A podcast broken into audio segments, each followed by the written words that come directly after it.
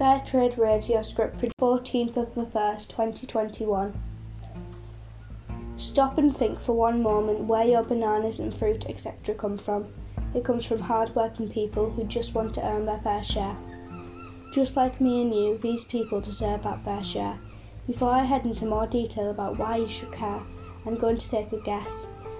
But you will listen. Listen to what I have to say, listen to the radio script, and most importantly, care for fair trade.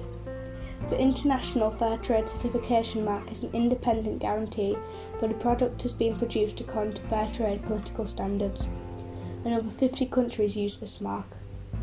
The Fair Trade Mark is owned and protected by Fairtrade International FLO on behalf of its 25 member and associate member fair trade producer networks and labelling initiatives.